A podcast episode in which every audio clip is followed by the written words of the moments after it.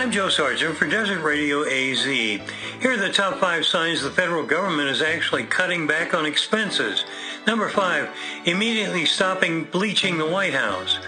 Number four, the Obama kids switching to Kroger brand Cheerios. Number three, the congressional limos are only washed and waxed every other day.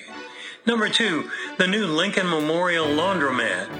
And the top sign the federal government is actually cutting back on expenses, faster mail delivery to cut back on the cost of storage. You're, you're hilarious, my friend.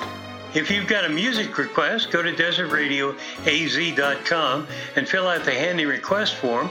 Your song will go on the playlist. Well, I guess that makes our naughty parts tingle. Thanks for listening.